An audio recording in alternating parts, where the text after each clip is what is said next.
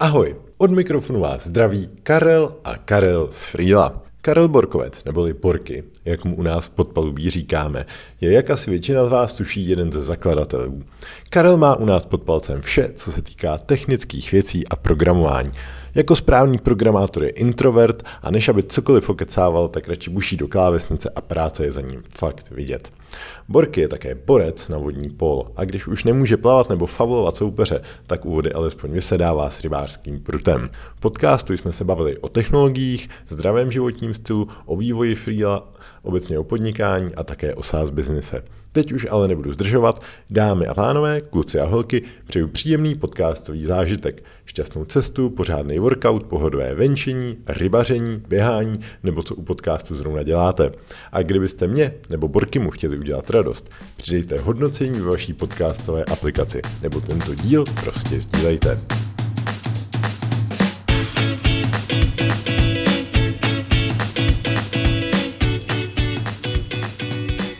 Hostem dnešního dílu z podpalubí je Karel Borkovec. Je to pro mě díl velice speciální, protože Karel je spoluzakladatel Freela a můj dobrý kamarád. Karle, vítej a díky, že jsi udělal čas. Ahoj, díky Karle, já jsem rád, že jsi mě pozval taky do tohohle skvělého podcastu. Po pěti letech bylo na čase, co? Tak, tak. No a když už vzpomínáme, tak vzpomeneš si, kde jsme se viděli poprvé? To si vzpomínám moc dobře, protože uh, si mě měl na cvika tady na vysoké škole v Pardubicích, na Univerzitě Pardubice a myslím, že si mě učil operační systémy. Aha, to Ale si... vzpomínám na tebe rád, protože si nedělal docházku, takže jsem tam byl jenom jednou. jo, jo, tak to máme úplně stejné vzpomínky a Povědej ještě třeba o vysoké škole nebo vůbec, jak ses dostal eh, do bodu, kde seš teď, kde vlastně spolu máme uh, Freelo, který poměrně hele, dobře funguje. Hele, pro, mě, pro mě vysoká škola uh, byla určitě dobrá. Spoustu lidí říká, že třeba nemá cenu studovat vysokou školu. Já s tím souhlasím, ale vždycky hrozně záleží na okolnostech. Já jsem třeba ještě před vejškou pořádně nevěděl, co chci v životě dělat. Takže bylo pro mě nejjednodušší jít na vejšku. Věděl jsem, že manuálně pracovat nemůžu, protože jako nejsem domácí kutil, takže tak bych se určitě neuživil. A víceméně o co se pokusím, to moc dobře nedopadá. Takže jsem šel na vejšku a v Pardubicích tady tenkrát eh, brali každýho, tak jsem šel do Pardubic a, a nebyl to jediný důvod, ale měl jsem tady i pár kamarádů z tábora, který tady studovali, takže i, i to byl jakoby největší důvod, proč jsem šel do Pardubic. A v průběhu toho studia jsem tak zjišťoval, eh, že mě to IT baví. Že mě baví eh, programování, co jsem do té doby netušil, protože na střední jsem se spíš eh, zabýval Linuxem. Eh, nastavoval jsem si doma servery, třeba dneska si jdeš do obchodu a koupíš si router na, na Wi-Fi a jenom ho zapojíš a jedeš, ale tenkrát jsem si sehnal nějaký starý Pentium, to bylo Pentium 1, a to jsem měl bez monitoru, jenom jsem se tam k tomu připojoval přes SSH na Debian, nějaká, to byla nějaká první verze Debianu, nebo ne úplně první, ale už si ani nespomínám, jak, jaká to byla, to je jedno. No a tam jsem si nastavil svůj vlastní domácí router, měl jsem tam firewall přes IP tables, a tak jsem si s tím hrál. To, to je to, co jsem dělal na střední. Tak už chápu, proč jsi nechodil na ty moje cvika operačních systémů. No, protože to byly takový základy a to jsem zrovna, zrovna nějak už ovládal docela. Mm. Takže, takže jenom abych se vrátil k té otázce, tak za mě uh, byla vysoká škola skvělá. Jednak jsem tam poznal uh, spoustu kamarádů i tebe, i Honzu Kuldu, s kterými vlastně jsme do dneška, máme, máme spolu freelo a jsme i skvělí kamarádi i mimo práci. Za to jsem té škole fakt vděčný a na druhou stranu jsem se tam naučil programovat, i když jsme měli úplně skvělého uh, pana učitele Greinera, který byl opravdu... Zdravíme, Karole, jestli posloucháš. Který byl opravdu pes, pes na programování a vím, že jsem se hodně večerů a nocí trápil nad tím, když jsem se připravoval k němu na zkoušku, ale díky tomu jsem se naučil, naučil ty základy, na kterých jsem potom dál mohl stavět. Já ti teda do toho skočím. Já jsem se u Karola na těch zkouškách nejvíc děsil toho, že se to odevzdávalo na disketě a že budeš krábila. Tak to ne, my jsme odevzdávali na flešce, pokud, pokud si jo, dobře vzpomínám. Jo, tak ty jsi, ty jsi studoval rok po mně. Nebo no, no my jsme že? pokročili už, už, v době. Promiň, pokračuj. no, to je asi, asi tak všechno, co jsem té škole mm-hmm. chtěl říct. A potom uh, po vejšce uh, tě zavál vítr kam? Po vejšce mě vítr zavál do Pardubic, kde jsem zůstal. Nedaleko teda. Jeli, jelikož uh, jsem tady potkal svoji nynější manželku Ona taky není z Pardubic, ona je z Trutnova a taky tady zůstala, takže jsme tady zůstali takhle spolu a zůstali jsme tady do dneška a ani neplánujeme, že bychom se nějak odsud stěhovali. Celá se nám tady líbí a jsme spokojení. Jo, co je na Pardubicích za tebe, tak jako ale eh, já jsem z Tábora, což je takový menší, menší městečko, si má 30-35 tisíc obyvatel a ty možnosti tam nejsou takové, jako jsou ve městě, jako jsou Pardubice. Tady vlastně, když si člověk vzpomene, tak uh, má, co chce. Funguje tady, jezdí tady rohlík, funguje tady dáme jídlo, člověk může jít kdykoliv do kina, samozřejmě pokud není covid a, a podobně, to je asi celkem jedno, kde člověk je, to je možná lepší být mimo město. Ale uh, v tom táboře takovéhle možnosti nebyly. Takže Nechtěl bych bydlet ve městě typu Praha, to už zase na mě je až moc velký, už moc velký ruch a moc rušno, ale ty Pardubice jsou úplně ideální. My bydlíme úplně na kraji Pardubic, takže vylezeme z baráku a jsme v lese, ale zároveň za 10 minut jsem v centru na kole. Mm-hmm, super. No a když jsme u toho vzpomínání, tak jaký jsi měl třeba dětství? Jako byl jsi učivej, nebo jsi to prosadil u her, nebo jsi lítal po hřišti, nebo ale samozřejmě jsem seděl u her, protože v našem dětství nastupovaly počítače, od generace před náma počítače asi moc, moc nezažila, maximálně nějaký takový ty hry typu Atari a tak, a to zase minulo mě. Takže já jsem začínal na svém prvním počítači, byla Pentium 1 a taky, taky jsme pařili hry, to je jasný, a seděli jsme u toho, co to šlo. No tak který tři ti teďka jdou na mysl? Uh, no tak začínal jsem Duma, Duka a Red Alert. Takže IDD, QD bys věděl. To bych věděl, ještě, to se ještě pamatuju. Ale jako nikdy jsem nebyl takový, že bych tomu propadl a musel jsem hrát pořád. Jako zahrál jsem si, ale po nějaký době mi to vždycky přestalo bavit. A potom někdy už kolem čtvrtý, pátý třídy, tak už jsem u toho počítače moc času netrávil, protože jsem hodně sportoval a na ten počítač už nebyl čas. Ze školy jsem běžel na trénink a z tréninku jsem se vrátil 7 večer. Já jsem měl těch tréninků víc za sebou, třeba i dva, tři. A večer jsem byl tak utáhaný, že jsem lehnul a byl jsem rád, že, že jsem šel v půl osmí spát. Rozumím. No tak pojďme se vrhnout na to freelo, to by možná lidi mohlo zajímat taky. Jaký to je, prosím tě, vyvíjet takovouhle aplikaci, která už je z mýho pohledu extrémně široká. Já když tam dělám nějaké moje analytické věci, tak eh, vždycky mi přijde, že tam přibude dalších 20 databázových tabulek a, a, a různě se rozšiřuje schéma když vidím ty počty komitů a souborů, eh, tak, tak mi přijde, že to šíří exponenciálně. To je... Ale je, je to skvělý vyvíjet eh, takhle dlouhodobý produkt, protože eh, když něco uděláš, tak víš, že to musíš udělat pořádně, jinak tě to prostě někdy v budoucnu dožene. Protože ke každému řádku kódu se jednou stejně budeš muset vrátit. Buď ho využívat, nebo rozšiřovat, nebo na tom pracovat nějak dál. Takže je to skvělý, protože eh, tě to nutí to dělat pořádně a přemýšlet nad tím, ale zároveň je to i obrovská zodpovědnost. Protože máme tam denně už snad tisíce lidí, kteří jsou nad tím závislí a nedá ti to jen tak, musíš to pořád, pořád eh, mít v hlavě a eh, dělat to tak, aby to všechno fungovalo tak, jak má. Což se ne úplně vždycky daří, ale, ale myslím si, že to děláme docela dobře. Já, já si myslím, že docela jo, že je to i tím pomalým přístupem, že vlastně to, co ty uděláš, tak nejdřív testujeme sami na sobě a až, až to nějaký čas je vyhovující pro nás, tak pak teprve si dovolíme to dát. Že jo? No a, a navíc, navíc teď už nějakou dobu je všechno pokrytý i testama jakoby v rámci kódu, takže už se nestává tak často, že by se nějakou změnou něco rozbilo. Mm-hmm. Což se nám stávalo na začátku, kdy byl spíš tlak na ten rychlejší vývoj, protože toho Freelo moc neumělo před čtyřmi lety.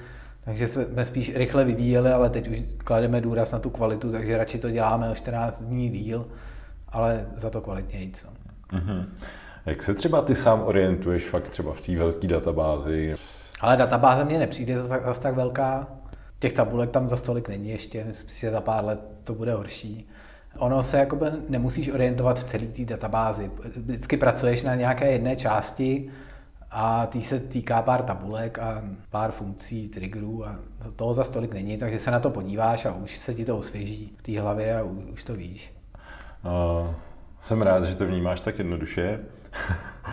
Jak to děláš, že to teda udržíš tak nějak v hlavě? Máš jako na to nějaký trik, co bys doporučil? To, to, na to není žádný trik, to se nedá držet všechno v hlavě. To prostě toho už je tolik, že to v hlavě celý neudržíš, ale když se potom k tomu vrátíš po nějaký době, kdy to potřebuješ eh, upravit, přidat nějakou funkčnost nebo něco opravit, tak se na to musíš podívat a musíš se v tom chvilku zorientovat. No. Mm-hmm. To, mhm. to jinak nejde.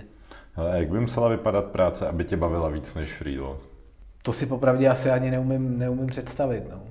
Já, jelikož jsem nikdy, nikdy nebyl zaměstnaný, takže ani si moc jako neumím představit, že bych chodil někam do práce a tam dostával jednotlivý úkoly a ty tam tupě sekal a, a plnil si nějaký svůj pracovní výkaz. To, by, to bych asi dlouho nevydržel. Hmm. Když se teda vrátím hmm. k té mhm. vysněné práci, tak když by to nebylo freelo, tak by to bylo něco jiného, ale dělal bych to stejně tak, jak to dělám teď. Čili dělat něco pořádně, jednu věc a tak, hodně do Tak, tak, určitě mm-hmm. no. A e, mít možnost to ovlivňovat, tu věc, na kterou, na kterou pracuju. A reálně vidět, že to je k něčemu a že to někomu pomáhá a že to ty uživatelé opravdu používají. Jo, to klidně bych ještě teda e, k tomu dořekl, že vlastně z toho, co ty jsi naprogramoval, tak jenom strašně málo se vlastně muselo za těch pět let zahodit, že vlastně vždycky, když jsme tam něco udělali, tak to... Jo, ale tak to zase není tím, že bych to naprogramoval tak extrémně dobře, ale je tím, jak k tomu přistupujeme od začátku, že děláme opravdu jenom ty věci, o kterých jsme přesvědčení, že, že dávají smysl a hodně, hodně si to rozmýšlíme, jestli to budeme nebo nebudeme dělat, protože na začátku jsme byli jenom tři, takže ta kapacita byla úplně minimální a těch návrhů a feedbacků od uživatelů bylo pořád spoustu a nemohli jsme dělat zdaleka všechno, takže jsme si museli sakra pečlivě vybrat, na čem budeme pracovat. A to si myslím, že ovlivňuje i to, že ty věci pak nemusíme zahazovat. Jasně. No a tak teda vlastně, když se vrátíme k těm nástrojům a postupům, tak jak bys tvýma očima popsal, jak funguje proces vývoje Freela? A ten vždycky začíná u uživatelů. To znamená, vždycky přijde nějaká zpětná vazba od někoho, že mu tam něco schází nebo že by chtěl něco jinak. To samozřejmě všechno sbíráme, holky na podpoře nám to, nám to sypou, sypou do frýla a postupem času se něco objevuje víckrát a nebo i my sami potom začneme, začneme cítit, že by to opravdu bylo dobré a že by to pomohlo většině uživatelů, i nám třeba samotným, protože Freelo sami na denní bázi používáme, tak začneme plánovat. Většinou si sedneme já, ty a Honza Kulda a uh, vememe si několik těch funkcí, které bychom chtěli udělat dáme si tabulku, tam máme nějaký, nějaký scoring, oskorujeme a z toho nám vypadne, co dává největší smysl a čemu se budeme věnovat jako prioritně. No a do toho se potom pustíme. A pak už jedou další kolečka zase vývoje, to znamená, eh, Honza udělá nějaký návrh, většinou to i rovnou nakóduje, aby to dobře fungovalo i pro uživatele. No a pak se do toho pustím já nebo kolega Kuba, taky backendák, a pak ještě kluci, co dělají na frontendu. Teď je to skvělé, jak už jsme trošku povyrostli a je nás víc, tak je dobrý, že můžeme dělat víc věcí současně a zároveň můžeme oddělit vývoj backendu a vývoj frontendu od sebe. Mm-hmm. Což mě vede na myšlenku, kdybys Freedom začínal vyvíjet teďka, já vím, že tam samozřejmě probíhá spolu s vývojem i nějaký refactoring, tak jaký třeba technologie by si volil teďka, což já řeknu, že my tam máme PHP, NET, Vue.js, Postgre, dejme tomu, jako nějaký velký základ, tak jaký takovýhle stack bys volil úplně v dnešní době, že teďka bychom si řekli, hele, uděláme nějakou takovouhle apku? Ale v dnešní době, pokud jsi sám programátor, tak vždycky zvolíš to, co umíš, protože potřebuješ začít a potřebuješ začít rychle. Potřebuješ mít co nejrychleji něco, něco funkčního, tak to uděláš v tom, co umíš a v čem to uděláš nejrychleji. Takže já umím, si myslím, docela dobře PHP, takže bych backend psal klidně v PHP, já v tom nevidím problém. Mm-hmm. ale, ale frontend je dneska, dneska jasná volba JavaScript, tam, eh, nebo v tom našem, v tom našem use caseu, v těch trošku, když je ta, když je ta eh, webová služba nebo aplikace nebo webová stránka trošku dynamičtější, tak tam asi nedává nic jiného než JavaScript smysl. Mm-hmm. A nějaký konkrétní framework, zůstal bys třeba takhle u toho Vue.js, nebo bys byl nějaký Angular, nebo... Ale já nejsem, nejsem JavaScripták, takže já se v tom úplně tolik nevyznám. A tak co ti je sympatický třeba? No právě, že tím, jak nejsem JavaScripták, tak to nedokážu úplně, poso- úplně posoudit. je JavaScript. úplně, úplně posoudit, co mi je nebo není sympatický. Vím, že to výučko je jednoduchý na to, eh, na něj naskočit a začít v něm dělat. Mm-hmm. třeba když já jsem se tím zabýval, tak uh, React pro mě byl docela složitý, jako na to s ním začít. Uh, Navíc v té době, kdy jsme to řešili, tak měl nějaký ty licenční problémy, který už teďka nemá. A výučko bylo tenkrát jako fakt jednoduchý do něj naskočit a začít ho používat. To znamená, i bylo jednoduchý ho vzít a naroubovat ho do naší PHP aplikace a ten backend postupně, nebo ten frontend postupně eh, nahrazovat eh, výučkem. Takže za mě je to výučko dobrá volba. Hmm. Myslíš, že se bude nějak v následujících letech měnit ta práce programátorů, případně v čem by to mohlo vypadat jinak? jestli třeba část nějaký práce nahradí už nějaký algoritmy, já nevím, machine learning, teď vlastně nemůžu si vzpomenout na název té technologie, která umí vlastně, dáš tam klíčový slovo a ono to napíše článek, jak kdyby ho napsal Shakespeare a tak podobně, tak Myslím, že se něco takového. Tak, takovou technologii jsem ještě neviděl, ale když říkáš, že existuje, tak možná existuje. Jo, jo. Já, si nemysl, já si nemyslím, že programátory nahradí nějaký stroj. Možná jako bude, bude něco, co bude generovat nějaké části kódu, ale to už dneska jako dost funguje, ty IDčka jsou tak chytrý, že toho spoustu napíšou za tebe, takže už zdaleka nemusíme napsat tolik úhozů, jako se psalo dřív. Ale že by to nahradilo komplet programátory, to si nemyslím. Možná se to změní tak, že eh, bude potřeba trošku jiná práce, spíš taková ta eh, víc logická, to znamená nějak to rozumně členit do vrstev ten kód a aby si to, ty vrstvy nezasahovaly do sebe a ne, nemíchala se ta logika. Ale nemyslím si, že by, že by programátoři neměli co hrát. to si ne... v brzké budoucnosti.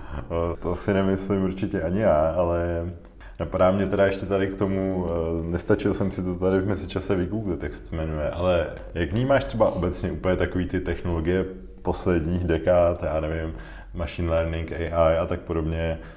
Vidíš v tom nástroj zkázy nebo něco pozitivního, mě, co, mě co to, mě to pomůže? přijde jako strašný buzzword poslední dobou, protože všichni se chlubí, jak dělají AI, jak dělají machine learning, ale je strašně málo... To děláme taky. No, my to vlastně děláme taky. chytře nabízíme budoucího řešitele úkolů. ale to je algoritmus jako tak, brno. no, právě. Ale aby jsme se k tomu vrátili, takže myslím si, že je reálně málo firm, který to opravdu na nějaký jako rozumný úrovni používají. Mhm. Všichni se tím chlubí, ale myslím si, že reálně těch firm, který jako to používají k něčemu smysluplnému, moc není. Když, tak jsou to nějaký ty větší hráči typu Apple, Google a tak.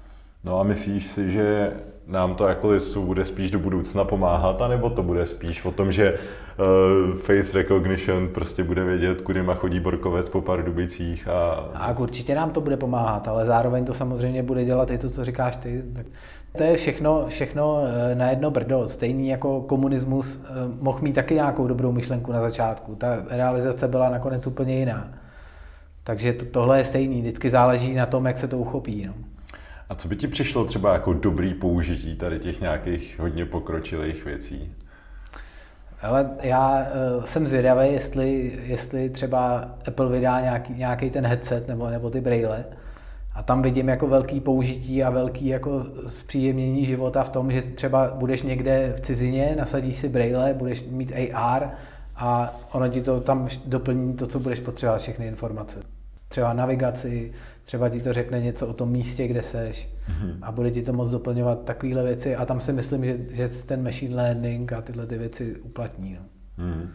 A když jsem si ještě vzpomněl na toho Elona, tak on vlastně plánuje, že jo, nebo pracuje jedna, jedna z jeho firm na takovém tom čipu, co se dá umístit do mozku, což by mělo údajně pak jako klidně jako sloužit ke komunikaci dvěma lidem, No, tak proti, na, to, na tohle já mám svůj názor jasný a jakýkoliv zasahování do přírody a do lidského těla si myslím, se nám může tak maximálně vymstít, ale nemyslím si, že jsme schopní takovýmhle způsobem ovlivnit lidské tělo, protože příroda nás stvořila nějak, dělala to hodně dlouho a udělala to hodně dobře a my bychom neměli jít proti tomu a naopak bychom měli v tomhle tom souznít s přírodou a snažit se jí v tom pomáhat. Mm-hmm, souhlasím. Já teda jenom ještě doplním, že on primární účel je třeba i léčit nějaký poruchy mozku a tak podobně, ale samozřejmě pak už to má plno možností typu, že to bude komunikovat s tvým mobilem nebo tak vlastně, že to bude tvoje rozšířený vědomí, kalkulačka no, a tak rozum, podobně. Rozumím, rozumím, no. Ale jsem trošku skeptický tímhle těm věcem. Dobře, no. Tak eh, to jsme trošičku utekli ještě od toho Freela, ale zajímalo by mě, nás je vlastně, eh, co se týče vývoje, řekněme, šest lidí, Možná mm-hmm. jsem na někoho zapomněl, ale dejme tomu. Eh, jaký je podle tebe optimální počet lidí ve vývojovém týmu, aby byl třeba ten vývoj co nejefektivnější pro nějakou takovouhle aplikaci typu nás, ať to nějak ohraničíme? Jo, ať už je to freelo faktura. Za mě, za mě je ideální počet lidí v týmu tak tři. Mm-hmm. A víc si myslím, že už, že už to nemá cenu. Mm-hmm. Ale záleží, zase záleží na specifických use casech. Třeba u nás si nedovedu představit, že by nás bylo víc v jednom týmu. Tři lidi jsou za mě úplně ideální, aby mohli fungovat jako samostatná jednotka. Samozřejmě musí být správný složení těch lidí. A pak jim můžeš dát volnou ruku, tady máte tohleto a pracujte na tom. Za měsíc si řekneme, jestli je to všechno v pořádku. Mm-hmm, super.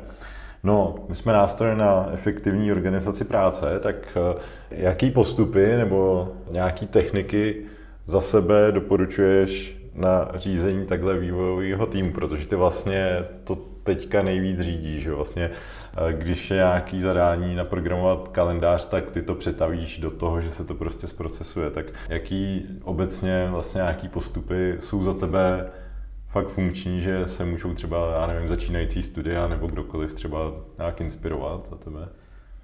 My neděláme, jako nemáme zavedený žádný nějaký takový ten standardizovaný postup, jako e, nějaký týdenní sprinty a Scrum Mastera a tak podobně, ale Prostě bereme to úplně jednoduše. Máme nějaké zadání, to zpracujeme, to zadání je většinou širší, takže z něj vznikne třeba, řeknu, 10-20 úkolů, ty se delegují na ty lidi, kteří jsou za to zodpovědní.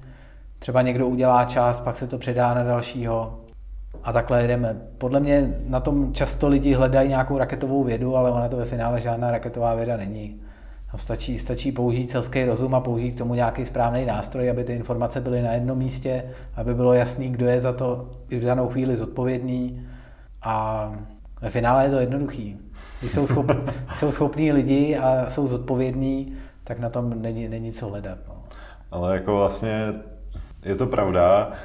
Když jsem byl na posledním ostravském think tanku, tak tam přesně Robert Lach vlastně mluvil o tom, jak vyvíjí portál Freelancing EU a v podstatě taky, že jsou dohromady daný jako super schopní lidi, jedinci a ta organizace vlastně je úplně absolutně druhořadá, protože všichni sdílejí takový ten kontext, na, co, na čem se dělá, proč se to dělá, jaký je, jaký je ten výsledek a klidně se jako v minimu času pošlou jenom nějaký hlasovky nebo cokoliv a posouvají to strašně rychle dopředu no, a, a jakoby tím jedním správným směrem. Takže pokud vlastně všichni mají to plný vědomí, co se dělá, nějaký ty, ty vazby, tak to může být i jako hodně jednoduchý postup. Ale no. důležitá věc, kterou vnímám, je, že ty lidi, lidi v týmu musí mít jasný fokus. Nesmí se třeba stávat, že na nich bude vyset pět, deset úkolů najednou.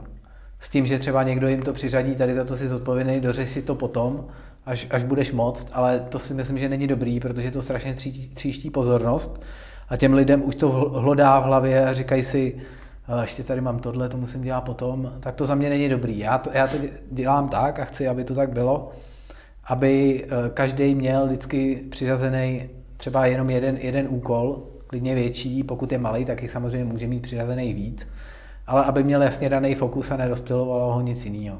No, nebudu ti ukazovat, kolik mám přiřazených já úkolů. No, to, tak se podívej na moje, je to stejný, ale u nás je ta pozice trošku jiná. Teďka mluvím, mluvím u těch, někdo, někdo to vždycky takhle odskáče, že na něm bude hodně, ale je blbý, když to je na všech. Jasně, eh, souhlasím, souhlasím. A to dáváš docela dobrý typy, tak klidně eh, řekni ty, kdybys teďka měl jít proškolit nějaký tým eh, na organizaci práce, což teda obvykle dělám já, tak co ty bys vlastně takhle z nějaký vody na čisto řekl, tyjo, když to budete dělat takhle, tak to nejspíš bude fungovat? Já nevím, abych se asi primárně nejdřív zjistil, jak to dělají do teďka Aha. a snažil bych se jim tom trošku poradit, jak by to mohli dělat líp, ale to je, to je, to je těžko říct. No. Ono strašně záleží, jaký dělají biznis, jaký mají use case, jak fungují. No, každý nefunguje tak, že mají, že mají tři vývojáře a jedou si vývojový tým. Jasně. Takže těžko, těžko takhle obecně někomu poradit. Mm-hmm. No tak jo, tak eh, tě nebudu trápit s organizací práce už a Zeptal bych se, možná lidi většinou zajímají takový ty fuck upy, faily a tak podobně, tak eh, z tvýho pohledu, jakožto vývoje, tak eh, co, co se nám tam tak prouchalo pod kapotou někdy? Všem třeba se nenastavil někdy termín úkol na 7 ráno nebo tak něco? To, pokud si dobře vzpomínám, tak to se nám nestalo. Čas se něco povede, no, ale jako asi nebyl nějaký takový zásadní fail, který by mi úplně utkvěl v hlavě a který bych si teďka vzpomenul. No. Když se něco stalo, tak jsme to většinou rychle, rychle dali zase dokupy, ale nebylo tam nic takového, že by se všem nastavil termín na 7 ráno, když to, to možná nebylo špatný nikdy. Takový easter egg. Jo, tak schováme na prvního dubna, to je, to, je, to je zajímavý. Uh, já jsem si vlastně vzpomněl, nevím, jestli se to počítá, protože to bylo ještě před spuštěním Freela, asi hodinu, jestli víš, kam tím Jo, už si, už si vzpomínám. Uh. Jo, tam byl takový detail, že když se smazal jeden soubor, tak to smazalo celou složku. I když ní bylo třeba 30 souborů. A tak to se stane. No. Jasně, a tak to, to, jsme odhalili a pak už tam vlastně fakt opravdu uh, ti... Ale jo, chyby, mm-hmm. chyby tam samozřejmě byly, jsou a budou vždycky, Je ale, ale musíme zaťukat, že, že zatím nějaká jako fatální se nepovedla. No.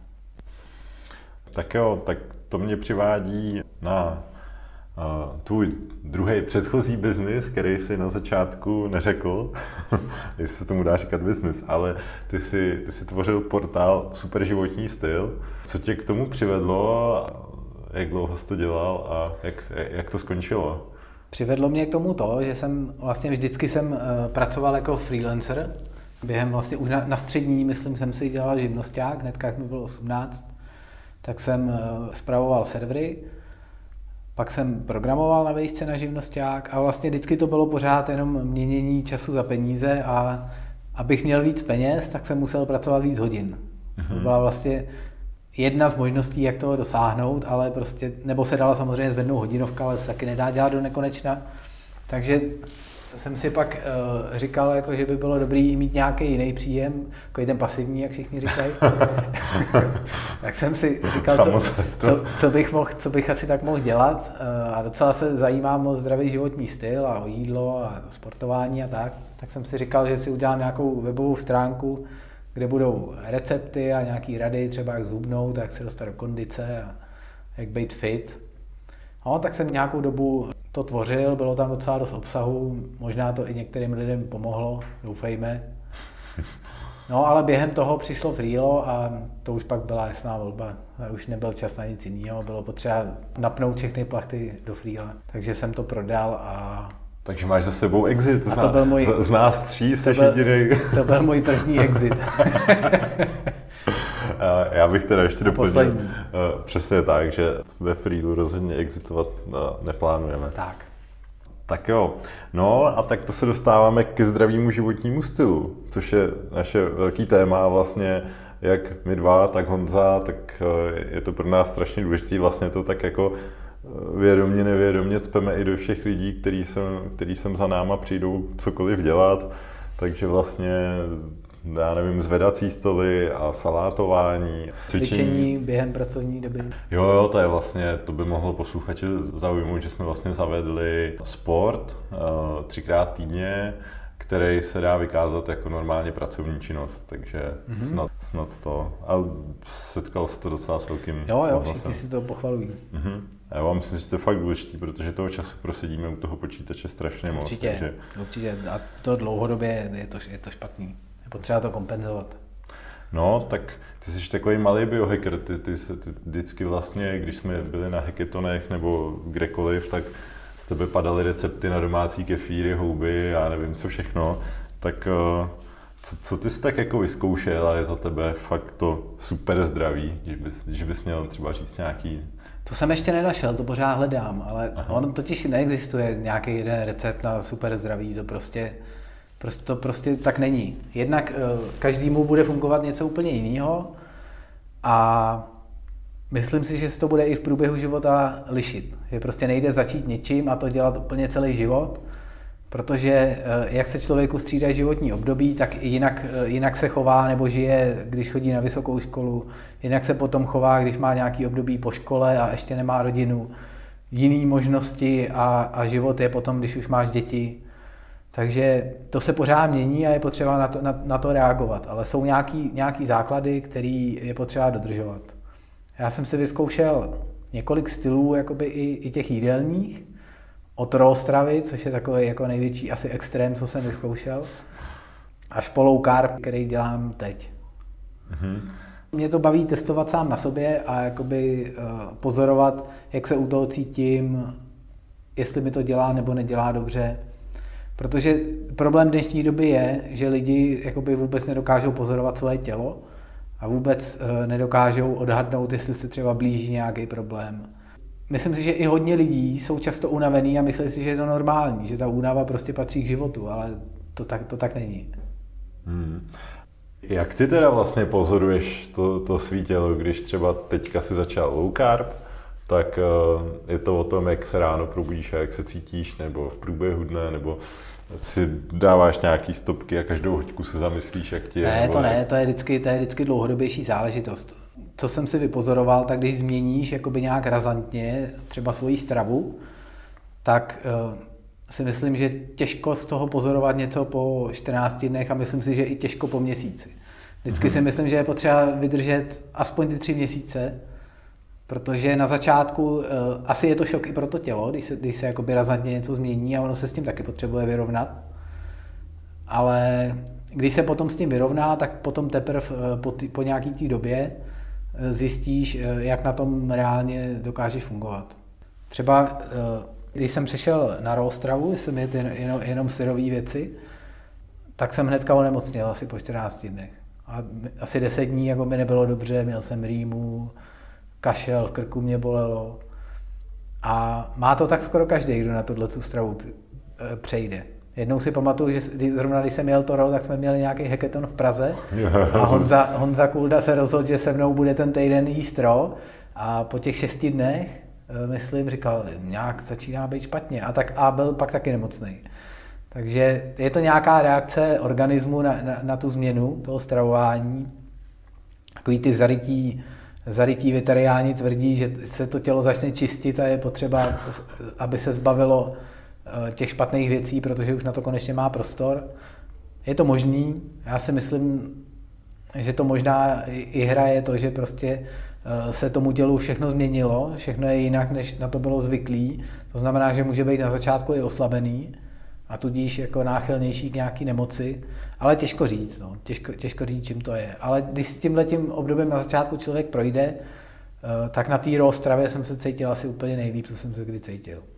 Ale zároveň to asi byla taková ta největší otrava z těch všech Je to těžký, je, je to složitý, no, je to složitý. Obzvlášť ty máš vlastně rodinu, děti a tak, tak to si vůbec nedovedu představit, když oni jedí takovou tu klasickou stravu, nebo jak to říct. Tak... Já do těchto experimentů eh, svoje děti ani manželku netahám a jako nenecháváme jíst, co chtějí, to ne. To je zase drží, držím je zkrátka, takže koukám...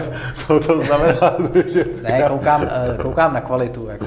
Nemám rád, když jedí takový ty těžce průmyslově zpracované věci, takový ty obyčejný slazený jogurty, třeba když se podíváš na složení, tak to je přes celou zadní stranu.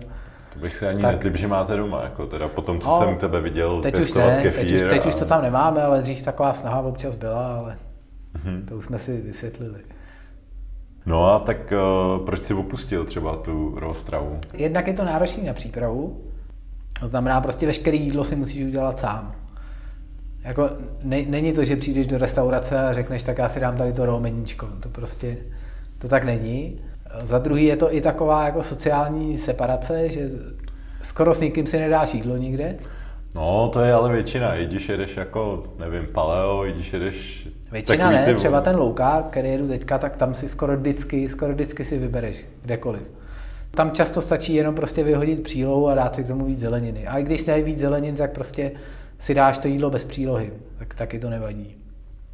Takže s tím je to úplně bez problému. Jako ten, ten low carb, ten je úplně dlouhodobě udržitelný bez problému. V tom nevidím jako žádný problém. Ale to raw ne, tam jakoby tím, že nemůžeš nic vařeného, nic, jakoby, co prošlo tepelnou úpravu na 42 stupňů, myslím, uvádí. 42, myslím. 42 stupňů, pak už se ničí enzymy, tak je to potom opravdu náročný.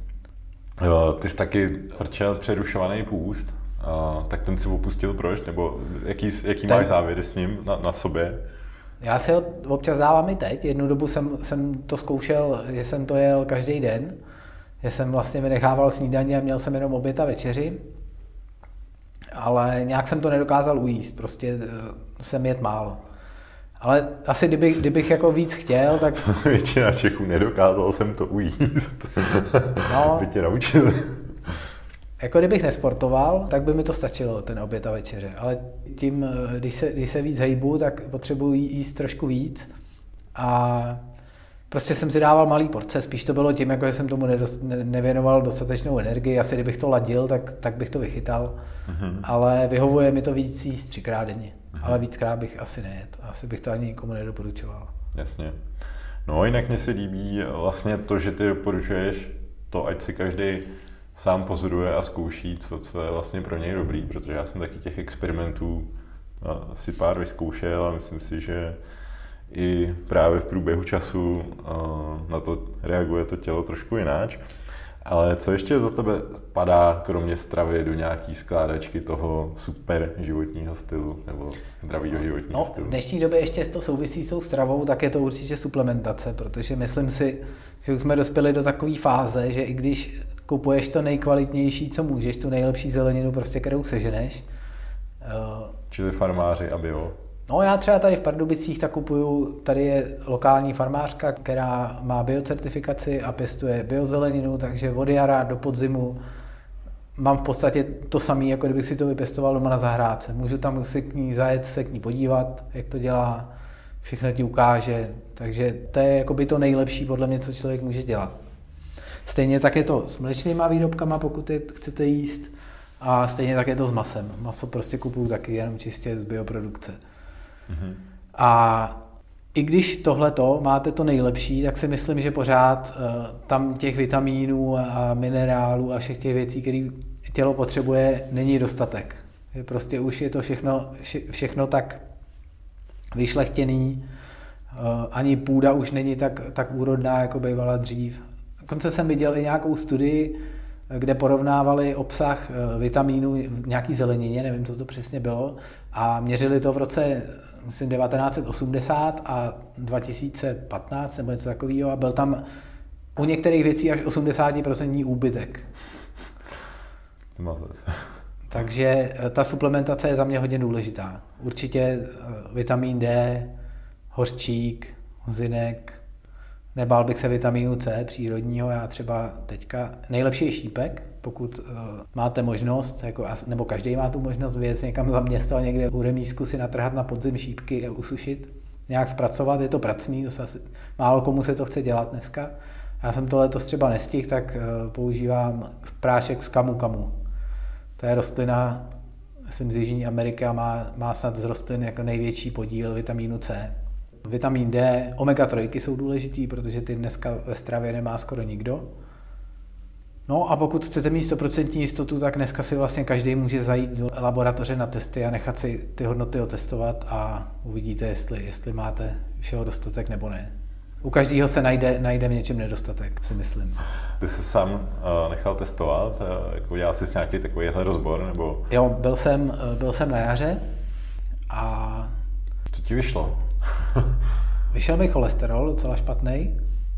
To byl, to byl vlastně, a v tu, v tu chvíli jsem vlastně najel na low carb, protože samozřejmě, když je špatný cholesterol, o to víc tuků musí začít jíst. Asi by se tomu každý divil, ale myslím si, že to funguje. A teď mám v plánu ještě, ještě, jít, ještě jít na další, nechat si změřit D a takové ty věci, které se běžně, běžně neměří. Ale to už si pak člověk musí zaplatit. Jasně. A nebo mít dobrýho doktora, který mu to napíše. No. Uh-huh, No, co ještě dál, kromě stravy a suplementů je v té skládačce za tebe? Pohyb. Bez pohybu to nejde. Lidský tělo je stavěné na pohyb a bez pohybu nemůže fungovat. To už jsem si na sobě kolikrát vyzkoušel. Já jsem vlastně celý mládí sportoval, hodně jsem sportoval, průměru dvě hodiny denně jsem byl jako docela velkým zápřahu, včetně víkendů, o víkendech ještě víc, protože jsme měli turnaje. To možná klidně uh, můžeš říct, že, jo, že jsi vlastně hrál jo, hrál jsem polo. vodní polo, no, dlouho. A... a hraju, hraju, vlastně do dneška, dneska už jenom na takový... No a byl jsi docela dobrý, ne? Tak to by se mohl pochlubit. jo, byl jsem vlastně ve všech, ve všech kategoriích reprezentací od kadetů až po muže. Uh-huh. byl jsi na nějakém třeba mistrovství republiky, Evropy, světa? Nebo mistrovství republiky jsme hráli jako za klub, za tábor, to jsme vyhráli několikrát s táborem, zase v různých kategoriích a s reprezentací, tak eh, Česká republika ve hodně polu není dobrá, je tam jako, je to outsider, eh, takže jsme hráli vždycky kvalifikaci na mistrovství Evropy a na tý jsem byl dvakrát, to, to jsme nepostoupili ani jednou, ale jednou to bylo jako fakt o kousek a to nás hodně mrzelo. Hele, a jaký je vodní polo jako sport? Prostě, že tam ale je to, vlastně je to, plavat a je to, no, musíš umět dobře plavat, musíš mít sílu a musíš mít i vytrvalost. Je to, je to docela fyzicky hodně náročný sport, je hodně kontaktní, když se to nezdá. Je to prostě jako házená, házená ve vodě.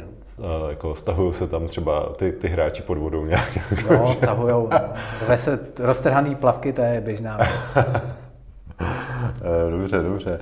No jako já teda musím říct, že to plavání ti tam určitě zůstalo, že vlastně, když jsme byli v Chorvatsku nebo někde na heketonu a jdeme spolu plavat. A to já bych ještě upozornil, že třeba předtím jsem měsíc plaval na Kanáriu, měsíc a půl, každý den jsem plaval třeba kilák, dva, tři.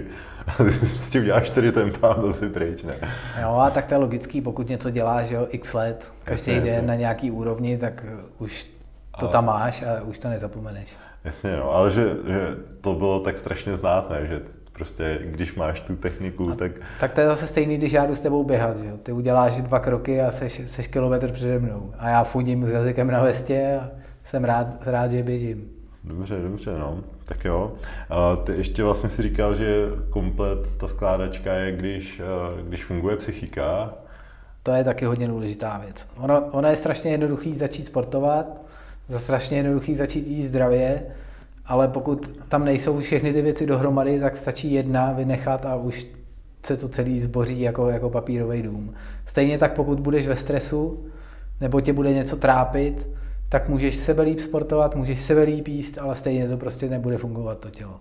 Hmm, no a tak Ono si to řekne, že jo, no, aby fungovala třeba psychika, ale co jako vlastně... No, říká se to jednoduše, já neříkám, že to je jednoduchý. Samozřejmě to není jednoduchý, ale je potřeba na, tím, na tom soustavně pracovat, protože je to to nejdůležitější, co máme.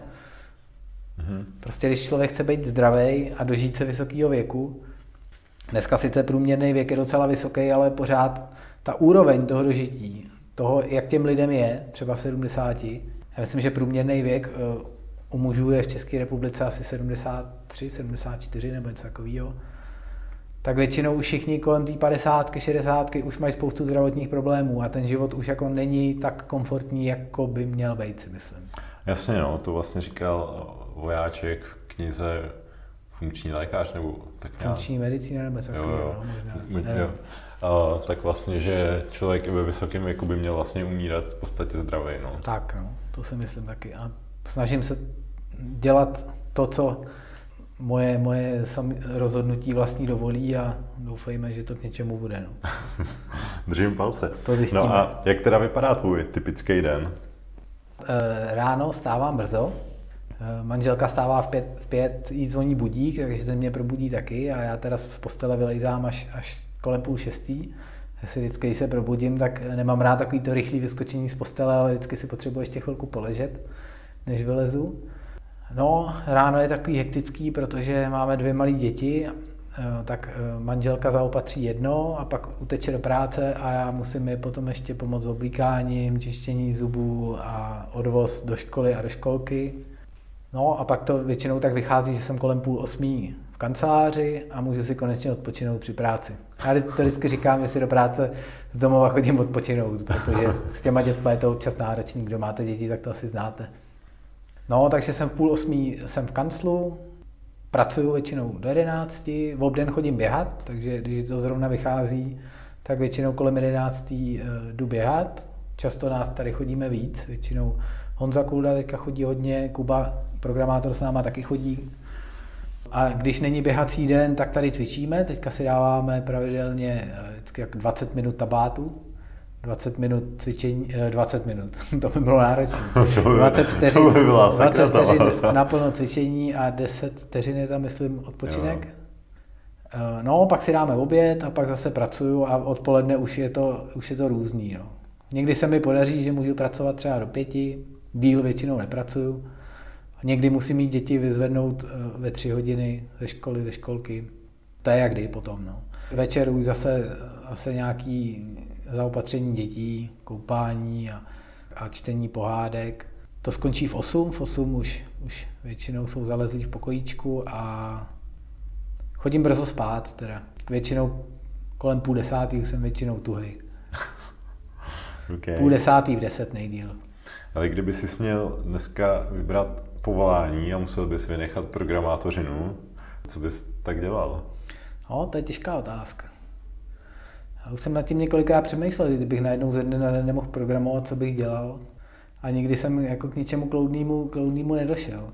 Jako strašně mě zajímá, zajímá příroda a nějaký zemědělství a takový, ale zároveň vím, že bych asi nebyl schopný pořádně nic vypěstovat. Ale možná třeba bych pomáhal něco v tom nebo dělal něco v tom. Asi bych to zkusil jakoby tímhle tím směrem, jakoby uh, ekologickým směrem k přírodě a pěstování třeba zeleniny a tak. To by mě mm-hmm. asi bavilo, ale nevím, jestli bych byl schopný se tím uživit, asi spíš ne. No a jak bys chtěl, aby vypadal třeba tvůj život za 10 let? Jo, pokud bude vypadat tak, jak vypadá teď, tak budu spokojený. Samozřejmě vždycky to může být lepší. Je strašně důležité, aby jsme byli všichni zdraví. Pokud budeme zdraví, tak už je potom na nás, eh, jak to ovlivníme všechno ostatní. Mhm. Když budeme zdraví a budeme proto dělat všechno, aby jsme zdraví byli, tak pak už si to zařídíme, jak potřebujeme. Kdyby teďka pominul, že, že je korona a všechny ty opatření, tak kam bys teď nejradši vyrazil na nějakou dovolenou? Nebo... My jsme byli teďka eh, dva roky po sobě s celou rodinou i s dětma, s manželkou měsíc eh, na Kanárech na Tenerife, vždycky na podzim, takže tam bych jel okamžitě znova. A i, i, i děti se ptají, kdy zase, kdy zase poletíme k tomu moři na ten měsíc. A já vždycky říkám, no už teďka nemůže, maminka chodí do práce. Tak si udělá prázdniny. No, a taky mi vysvětluju, že to už to není tak jednoduchý. Jasný. Co si myslíš, že je důležitý jako pro nějaký základ úspěchu SaaS aplikace? Podle mě je strašně důležitý eh, vytrvat a dělat to dlouhodobě a snažit se to dělat co nejlíp.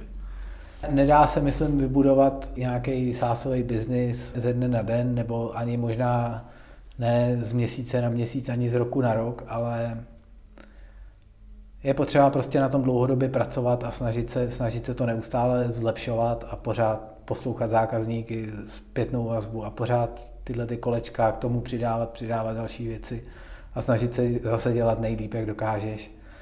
A prostě dělat to takhle dlouhodobě. A pak se ten úspěch dostaví a když se nedostaví, tak se na to vyprnout a zkusit něco jiného. OK, a jak dlouho myslíš, že by teda ty lidi měli uh, takhle na tom pracovat? Než... To poznáš, tak budeš na tom dělat rok a když tam za rok neuvidíš žádný posun a nebude tě to bavit, tak to asi smysl nedává. Nebo to musí, musíš cítit. Každý, kdo něco takového dělá, tak podle mě musí cítit, jestli mu to dává nebo nedává smysl. Hmm, jasně. Mám pro tebe na závěr už jenom pár takových rychlých dotazů. Třeba kdyby se směl znovu narodit, do jaký země by to bylo? Já jsem do Čech, já jsem patriot. Já to tady mám rád. Dobře, patrioté. Co by si teď zkázal 18-letým Borkimu? Vlastně jako měnit bych nic nechtěl, protože si myslím, že všechny etapy mého života byly prospěšné k něčemu, protože jsem si zkusil věci, které eh, ti otevřou pohled zase v něčem. Takže já bych zkázal, užívej života a žij tak, jak chceš. Mm-hmm, super. Eh, kdo tě v podnikání nejvíc ovlivnil a čím? Ale hodně mě, nevím, jestli to není kliše, ale hodně mě ovlivnilo, když se mi narodil první syn, tak možná jsem do té doby nebyl úplně tak zodpovědný, ale v tu chvíli jsem se asi uvědomil, že bych měl být zodpovědnější a to byl pro mě asi ten největší motivátor. Já si tě vůbec nedovedu představit jako nezodpovědného člověka, to s tebou musí být velká sranda. No, bývalo, teď už to tak není. Dobře, a vzpomeneš si na nějaký fail, za který jsi teďka zpětně rád, že se stal? Cokoliv se mi stalo v životě, tak to neberu jako fail, protože co je, co je fail? Tak prostě něco se ti stane, tak i když to třeba není nejlepší, tak se z toho poučíš a jedeš dál a je to dobře, protože kdyby se ti to nestalo, tak se ti to stane třeba někdy v budoucnu. Ale tím, že se ti to stalo, tak už si na to dáš pozor. Nemyslím si, že jsem měl nějaký takový fail. Já jsem jakoby od jak živá takovej, eh, nechci říct bojácnej, ale jako rozvážný, že se do ničeho nepouštím jen tak po hlavě, ale než něco udělám, tak si to většinou dobře promyslím. Takže by se mi nestalo, jako že bych do něčeho skočil po hlavě a byl z toho nějaký průšvih. Mm-hmm. No a jak třeba vnímáš, když si vzpomenu třeba na Promišer, tak vlastně to byla apka, kterou jste spustili a dnem spuštění jste na tom vlastně pomalu chtěli přestat pracovat, tak já nevím, možná jsi se na to ani nespomněl, ale já jsem si na to vlastně sám vzpomněl. Jo, tak jestli tam, jestli tam vnímáš nějaký poučení, nebo jestli to vůbec nevnímáš jako fail, že prostě... Jo, určitě poučení, jako hodně, hodně velký poučení, protože jsme dělali něco, co když takhle vemu to zpětně, samozřejmě předtím je to tak nepřišlo, ale když se na to teďka zpětně podívám, tak vlastně od začátku to jako nedávalo moc smysl, co jsme dělali. Ale tenkrát jsme to nedokázali nikdo posoudit. Vlastně dělali jsme něco, co když se na to podíváš, tak vlastně bylo odsouzený k neúspěchu už úplně na začátku, protože bylo jasný, že to jako málo kdo bude používat, že tam nejsou možnosti nějakého většího rozvoje. Když jsme se z toho samozřejmě poučili, když jsme začínali dělat freelo, tak jsme si udělali docela velký research předtím, jestli vůbec má smysl se do toho pouštět. Mm-hmm. Říkal jsi, že jsi patriot, tak co máš na čero nejradši? Ale mně se tady líbí, líbí naše krajina, je nádherná, když když to potom na jaře a v létě všechno se zazelená, rozkvete, tak si myslím, že můžeme být fakt rádi za to, jaký to tady máme. Akorát mě mrzí, jak si to sami ničíme všechno. A co tím přesně myslíš? No, přístup k zemědělství a, a tak podobně. Takže jako herbicidy nebo řepka? No, to nebo... taky všechno ve velkým, monokultury. Přitom dneska už jsou možnosti, které ani nemusí být, nemusí být dražší a dá se to dělat líp, akorát tam musí někdo chtít, no, a tady, tady se nechce. Bohužel je to tak, no. Kdo je podle tebe úspěšný? Úspěšný je ten, kdo se cítí v životě šťastný. Mhm. Poslední otázka, kdyby mohl být na D11 mezi Prahou a Pardubicema, kde my, my jezdíme se navštěvovat, billboard, tak co bys na něj dal? Žijte zdravě. Hezký, tak to byl Karel Borkovec, který si myslí, že každá dobrá myšlenka si zaslouží být v kódu. Takže nevíš, kde jsem to vzal. Už jsem to někde slyšel. Karel Borkovec CZ. Díky, Borky. Tak jo, taky děkuju. Díky, že jste to poslechli až sem. Máte fakt výdrž. Jestli se vám podcast líbil, tak mi uděláte velkou radost, když to někde nazdílíte, olejkujete nebo hvězdičkujete. Aby vám neutekly příští díly, tak si dejte odběr ve vaší oblíbené podcastové aplikaci. S podpalubí se loučí Karel z Frýla.